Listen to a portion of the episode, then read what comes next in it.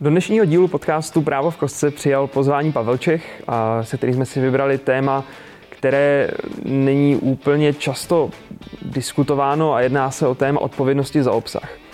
Typicky nějaký provozovatel aplikace, který například provozuje sociální síť, umožňuje dalším uživatelům sdílet obsah, který může zasáhnout do autorských práv, může zasáhnout do ničí osobnosti a tak dále. Přičemž právě ten provozovatel té aplikace může být za obsah odpovědný. Jak se této odpovědnosti vyhnout, případně jaké jsou pravidla pro odpovědnost, si poslechněte v následujícím podcastu. Ahoj Pavle, já tě tady opět vítám v našem podcastu Právo v kostce. Ahoj Jirko. Zaručeně si mým nejčastějším hostem eh, tady v těch podcastech. Je to asi z důvodu toho, že se s tebou strašně krásně povídá o různých tématech a máme toho spoustu společného. A právě jeden takový společný podcast a společné téma si probereme dnes a tím je odpovědnost za obsah. A myslím si, že pro spoustu lidí by to teď znamenalo, že ten podcast vypnou, protože vlastně vůbec neví, co to znamená.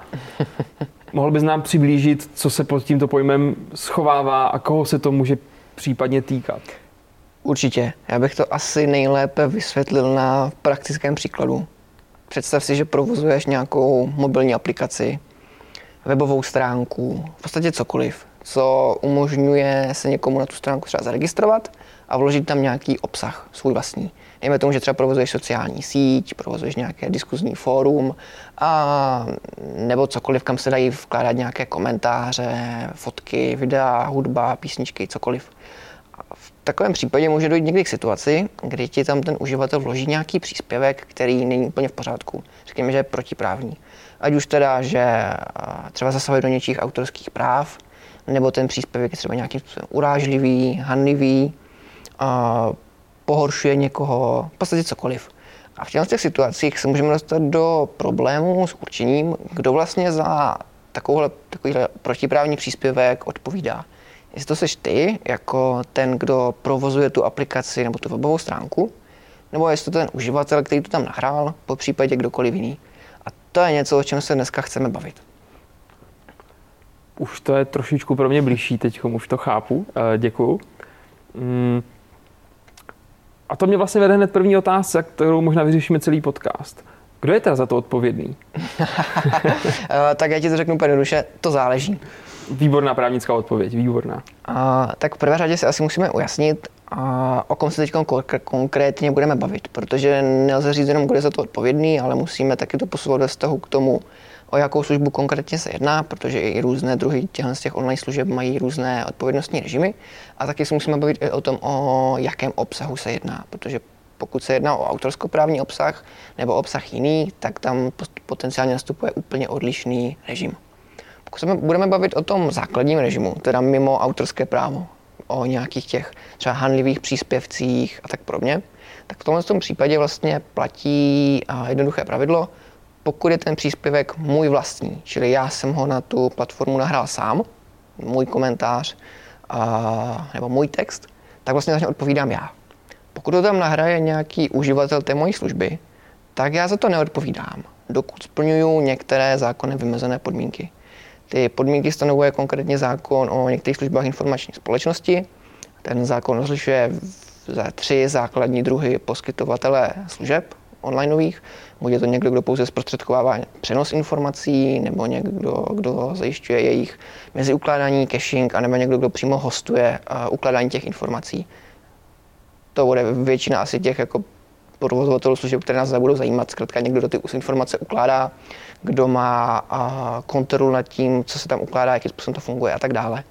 No a u těch, z těch poskytovatelů hostingových služeb vlastně praví, platí teda pravidlo, že oni za ten obsah neodpovídají, dokud o něm nemají, nemají žádnou vědomost, vlastně o něm neví, že tam je, a dokud vůči němu postup, vystupují jako pasivně, to znamená, že nemají nad kontrolu nad tím, co se tam nahrává, nějakým způsobem jako nestimulují ty své uživatele vkládání určitého obsahu a zároveň, a zároveň vlastně ani nemá, není tam ten obsah vkládaný třeba v důsledku nějaké jejich kontroly nebo, nebo třeba jako pokynu. Nejedná se třeba o obsah, který tam nahraje jejich zaměstnanec nebo někdo, komu oni řekli, aby ho tam nahrál. A když to teda schrnu, tak asi ty základní podmínky můžeme rozlišovat tři. nebo až čtyři. Je to teda nějaká ta neznalost o tom obsahu, zakročení proti tomu obsahu, když se o něm dozvím, a pak nějaký pasivní přístup vůči němu a absence, absence vlivu na vlastně jeho vkládání do té služby. Rozumím. Znamená to tedy obecně, že ten provozovatel té aplikace, dejme tomu, nebo té sociální sítě, v podstatě vůbec nesmí o tom obsahu jako nic vědět, nesmí ho žádným způsobem filtrovat, jakože prostě vůbec nesmí s ním žádným způsobem nakládat. Ten zákaz filtrování je právě jedna z těch podmínek, kterou jsem zmínil, nějaký ten pasivní přístup. Já pokud chci vůči tomu obsahu být, a pokud na něj nechci být odpovědný, tak ho filtrovat nesmím. To, to znamená, že já nesmím zavést žádný content ID systém, nesmím, nesmím schvalovat ty příspěvky předem a nesmím, nesmím zkrátka rozhodovat o každém z těch příspěvků, jestli se zveřejní nebo ne. Jakmile něco takového vykonávám, tak vlastně už za ty příspěvky odpovídám. Spíš bych asi jako směřoval, že můžu odpovídat, protože nebo... zase se bude potom posuzovat, Jasně. Jestli vlastně zakládá to tu možnost odpovědnosti za, za ten obsah, když, když toto neprovádím. Mm. Ty jsi tady zmínil, že, že se to nesmí teda filtrovat a že musí vůči tomu být pasivní. Já vím, že se v minulosti řešil jeden případ, který se týkal známé torrentové stránky Pirate Bay. A můžeš zkusit krátce shrnout, co se tam stalo? A jasně, tenhle ten případ se řešil právě v Evropské unii v souvislosti s touhle právní úpravou, které se bavíme. A tam nám vlastně Soudní dvůr Evropské unie řekl nějaké podmínky, za kterých je ta podmínka pasivity prolomena. Kdy už teda zkrátka ten poskytovatel služby ten obsah odpovídá, protože vystupuje aktivně. A mezi tyhle ty podmínky patřilo například to, že Pirate Bay veškeré ty uživatelské příspěvky, ty obsahy, ty torrenty, které tam byly vkládány, a jednak nějakým způsobem on je vlastně propagoval, on, on zajišťoval nějakou, nějakou jako svoji další činnost nad rámec toho běžného ukládání, a, která směřovala k tomu, aby, aby ty příspěvky byly populární. On je jednak teda ještě vymazával v postupem času, protože on kontroloval, jestli to něco staré a neaktivní, už to není aktuální, tak to potom odtamať, odtamať vyhodil z té služby a kromě toho vlastně Pirate Bay je zcela zřejmé, že oni věděli o tom, že ten obsah, který je tam ukládaný, je protiprávní. Tady, tady se vůbec jako nemůžeme ani bavit o tom, že Pirate Bay neměl tušení o tom, že se tam nahrávají filmy, že se tam nahrávají písničky a tak podobně na prostřednictvím těch torrentů a že se dají stahovat. Oni věděli o tom, že tyhle ty služby poskytují, že to provozují a vlastně vůbec se nemůžeme bavit o, o tom ani, že by vůči tomu vystupovali pasivně a neměli o něm vědomost. Hmm, ono je z toho jako opravdu patrné, že, že ta pasivita a vůbec ten přístup k tomu obsahu vždycky se musí jako posuzovat případ od případu a je to taková dost jako hraniční oblast, proto asi můžeme doporučit všem, kdo teda ukládají ten obsah, tak ať se nad tím opravdu zamyslí, eh, jakým způsobem k tomu obsahu přistupují, kde ho ukládají, eh, jestli náhodou nemotivují ty lidi k tomu, aby tam ten obsah vkládali, nebo nějaký konkrétní obsah, aby tam vkládali. Tohle to všechno potom může hrát roli. A myslím si, že spoustu, spoustu provozovatelů na to to vlastně absolutně vůbec nemyslí a že to ani jako nenapadne, že by, že by za to mohlo být, mohli být odpovědní. Určitě. A tady ještě to jako bych doplnil, to zase neznamená, že když budu mít v nějaké své službě jenom pouhý vyhledávač třeba, takže to hned znamená, že ten obsah musí být odpovědný. Samozřejmě je to jeden z těch znaků, který už pomalu jako nasvědčuje tomu, že nějakým způsobem vůči tomu provozování služby a ukládání toho obsahu vystupují aktivně ale pouze pokud to budu třeba jenom indexovat, tak by to samo o sobě nemělo být důvodem pro to, aby se ten obsah odpovídal. Takže spíš opravdu o to, že ty uživatelé nějakým způsobem stimulují. Mm-hmm. Dávají mi třeba nějaké kredity navíc, nebo, nebo jim říkám, že když se ten uh, ten film nebo tu písničku nebo cokoliv jiného stáhne jako více uživatelů, tak z toho třeba budou mít i nějakou slevu, nějaký, ně, něco hmm. zkrátka, co bude motivovat tomu, aby jako tam toho obsahu nahrávali více a více, aby to bylo populárnější. Takhle tak myslím si dlouhodobu fungoval, mám pocit, i CZ Torrent, že, že on vlastně, když, když tam člověk nahrával svůj obsah, to za to dostával jakoby zdarma nějaký přístup placený a mohl stahovat nějak jako, ve, v, v, jako v maximální rychlosti. Jo. Tam teď nevím přesně, jak to fungovalo, hmm. ale, ale určitě tam byla nějaká forma zkrátka jako propagace nebo, nebo jako no. podporování mm. toho, toho stahování a nahrávání, nahrávání těch, těch torrentů. Mm. Já to teď vezmu z druhé strany. Eh, teď jsme se říkali teda o tom provozovateli, ale teď já jsem ten uživatel, a, nebo vůbec navštívím tu nějakou sociální síť, nebo třeba nějaké třeba jenom fórum na e-shopu, nebo na nějaké jiné stránce a zjistím, že tam je nějaký příspěvek, který mě třeba uráží, nebo který vím, že je to třeba moje fotka, kterou jsem si pořídil. Uh, jak se proti tomu můžu bránit? Musím psát přímo tomu člověku, co to tam poustnul, anebo na koho se mám obrátit v takovém případě? A určitě neobra- neuškodí ničemu to, že se obrátíš přímo na toho uživatele, který to tam, který to tam nahrál. To bude typicky asi případ třeba jako Facebooku a podobně, ale v zásadě každý provozovatel těchto těch služeb by měl mít zavedený nějaký proces nahlašování těchto těch vadných nebo nějakým způsobem uh, nevhodných protiprávních příspěvků. Takže já, já třeba, když se budu bavit konkrétně o nějaké sociální síti nebo o nějakém foru, tak by mělo být umožněno zaslat třeba e-mail tomu provozovateli, a, nebo konkrétně třeba ten příspěvek nějakým způsobem nahlásit, zmáčknout nějaké tlačítko, označit to za nevhodný obsah a dát nějaký jako první podnět, stimul k tomu, aby to, aby to někdo prošetřil.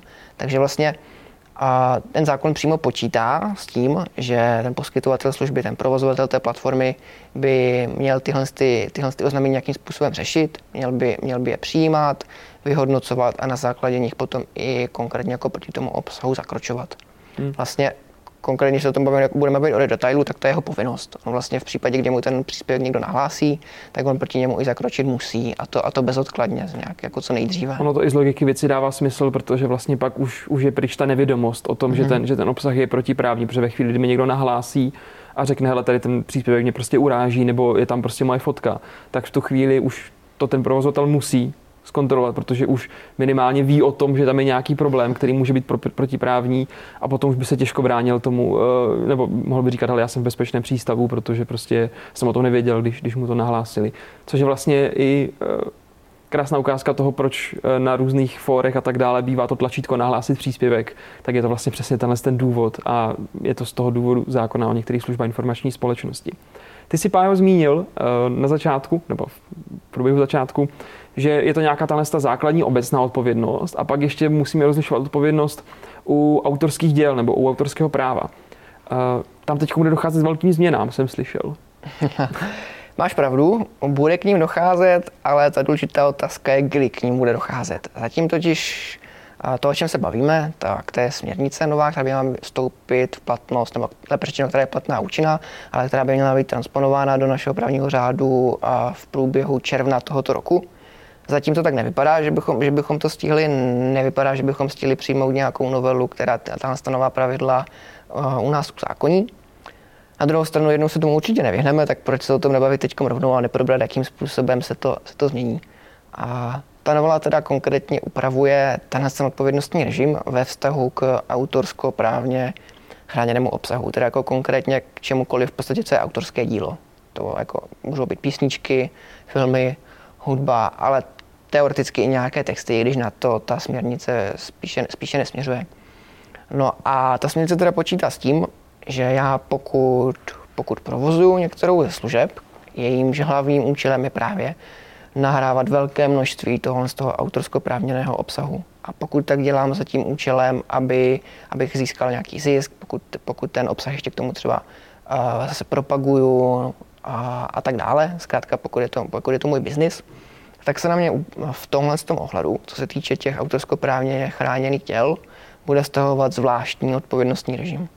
No a ten odpovědnostní režim, nebo, nebo to základní pravidlo, které je tady v tom případě modifikované, vlastně říká, že já musím ke zveřejnění jakýchkoliv takhle autorskoprávně chráněných děl získat nejprve souhlas. A to nejenom jako sám za sebe, ale samozřejmě jako za ty uživatele, kteří budou tu moji službu používat a kteří tam budou ty příspěvky nahrávat. A Což je samozřejmě něco jako hodně složitého, to není úplně jednoduché. Já, kdybych nevěděl to, co vím, tak bych asi absolutně nedokázal představit, jak vlastně já můžu získat souhlas potenciálně od kohokoliv, kdo vytvoří nějaké autorské dílo. Teď se bavíme uh, o prostě milionech, miliardách různých děl, filmů, písniček, čehokoliv, co může být chráněno nějakým způsobem a já nemám teď šanci úplně předvídat, co všechno tam ti moji uživatelé nahrajou a získat tomu předem nějaký souhlas. Můžu se o to ale pokusit prostřednictvím kolektivních správců, nějakých jako, uh, to jsou takové kolektivní správce je zkrátka nějaká organizace, agentura, která už v České republice existuje a která třeba spravuje hromadně a autorská práva a související práva k nějakým konkrétním druhům obsahu.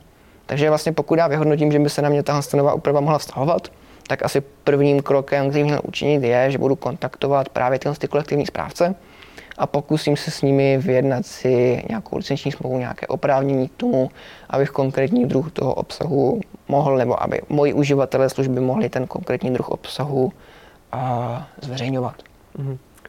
Pokud to teda chápu správně, tak, tak tahle ta směrnice, on, ona se, ona se jí říká směrnice o autorském právu na jednotném digitálním trhu, pokud se nepletu, eh, je to takzvaně DSM směrnice, jako, že jo, je to mm-hmm. tak, mhm. je to ona? Jo, já, jestli, jestli jsme Máš pravdu, neboj. A, Mm, ono to totiž vlastně celé, celá ta směrnice a ten, ten boom kolem toho začal už, už v minulosti, že on se řešil, myslím, že to byl článek 13 uh, eh, té směrnice, který jako říkal vlastně konec uh, jakémukoliv obsahu na YouTube a tak dále. No, on to ten článek neříkal, ale říkali to lidi, kteří, kteří zjistili, jo. že nějaký takový článek mm-hmm. existuje. Mm-hmm. Znamená teda ten ten jiný autorskoprávní režim eh, pro toho provozovatele platformy, který třeba právě YouTube je typickým tímhle, tím, eh, tímhle tím poskytovatelem, znamená to pro ně, že teda musí aktivně kontrolovat ten obsah? No, jak jsem už zmínil, teda jako, co to v prvé řadě znamená, je, že bych si měl získat souhlas ke zveřejňování toho obsahu. A až pokud se mi ho nepovede získat, tak abych i protože jsem ho nezískal, nebyl odpovědný právě za třeba nějaké porušení autorských práv, kteří tím uživatelé způsobí, tak potom už nastupují nějaké další povinnosti, které s tím, s tím mohou souviset. Ale a vlastně ta směrnice výslovně říká, že by nemělo docházet k žádnému, žádnému jako filtrování toho obsahu, nemělo by docházet k tomu, že se třeba zamezí předem nahrávání nějakého konkrétního obsahu. Ta směrnice vlastně spíše říká, že když já ten souhlas nezískám, tak zase musím, musím jako zamezit zpřístupnění nějakých těch děl, které mi už někdo předem oznámil, že jsou protiprávní. A to je vlastně něco to, co by mohlo být vnímáno jako nějaká ta filtrační povinnost. Protože ta směrnice mi říká, že já vlastně musím do budoucna zabránit opětovnému nahrání nějakého zakázaného obsahu nebo obsahu, ke kterému nemám svolení. Což je, což je to, co teda jako bývá občas označováno za tu filtraci, byť by tomu tak být nemělo. Hmm já myslím si, že do nějakých větších detailů asi nemá cenu zacházet, protože je to opravdu jako tematika složitá. Já jenom, abych to teda, jestli, to, jestli jsem to pochopil správně, ve chvíli, kdy eh, já jako provozovatel té služby, ten YouTube, teď si to představím jako YouTube, bych tam uh, tyhle povinnosti nesplnil, uh, tak to pro mě znamená, jestli to chápu správně, že se na mě může ten autor toho díla obrátit a v podstatě obrátit se třeba s nějakými majetkovými nároky z, e, z autorského práva. Chápu to správně? Může třeba žádat škodu, která mu tím vznikla? Chápe, chápeš to správně. Kdybych třeba teď provozoval YouTube nebo cokoliv podobného, co je stejně tak jako zaměřené na ukládání velkého množství, velkého množství autorských děl a já bych to nějak propagoval nebo nějakým jiným způsobem tomu pomáhal, tak si musím získat ty souhlasy k zveřejňování těch děl pokud je nezískám, tak stejně se musím o to aspoň jako pokusit, musím vyvinout nějaké úsilí k tomu, abych je získal. Musím zase znepřístupnit veškerá ta díla, které mi, které mi někdo nahlásí a pokusit se tomu jejich znepřístupňování do budoucna. Znepřístupňování do budoucna. Pokud se mi to nepovede, tak za právě jakékoliv porušení autorských práv, právě tady toho jako neoprávněného zveřejnění autorského díla můžu být odpovědný a právě potřeba být povinný nahradit nějakou způsobenou újmu. Pájo, já ti moc děkuju. Eh, já jenom přemýšlím, my jsme to teď jenom tak jako nakousli. Um, předpokládám, že se tomuto tématu věnuješ podrobněji a dokonce jsem slyšel, že chystáš webinář na tohle téma. Jestli bys mohl představit, o čem to bude, kdy to Je bude. Je to pravda. Chystám na tohle téma webinář, bude to online, a bude to nejspíš přes Teamsy. Odehrá, teď jsem zapomněl, kdy přesně bude. Mám pocit, že to je 10. května. Máš pravdu. ještě, že jsem tady s tebou, tyjo, mi to dokáže vždycky upřesnit. 10. května a v 5 hodin odpoledne začne seminář právě na téma odpovědnosti obsahu, kde bych chtěl jako trošičku podrobněji rozebrat, jak to vlastně v praxi funguje, co všechno já, když provozuju některou z těch služeb, které umožňují nahrávání různého druhu obsahu, který může být potenciálně nějakým způsobem nevhodný, protiprávní, cokoliv, tak jak se bych se na to měl připravit, co bych měl potřebovat třeba zavést za procesy, jak měl vyhodnocovat nějaké právě nahlášení těch nevhodných příspěvků a tak podobně. A doufám, že ten, kdo na ten seminář přijde, tak potom z toho semináře odejde s tím, že vlastně ví, jak se proti případné odpovědnosti za protiprávní obsah bránit a jak vlastně nedopadnout tak, že bude muset nahradit škodu třeba, která vznikne právě v případě nějakého neoprávněného sdílení filmů, písniček a tak podobně. tak jo, Pavle, já ti moc děkuji za tvůj čas, že jsi na nás zase udělal prostor a snad se uvidíme zase někdy příště. Tak někdy příště. Ahoj. Ahoj.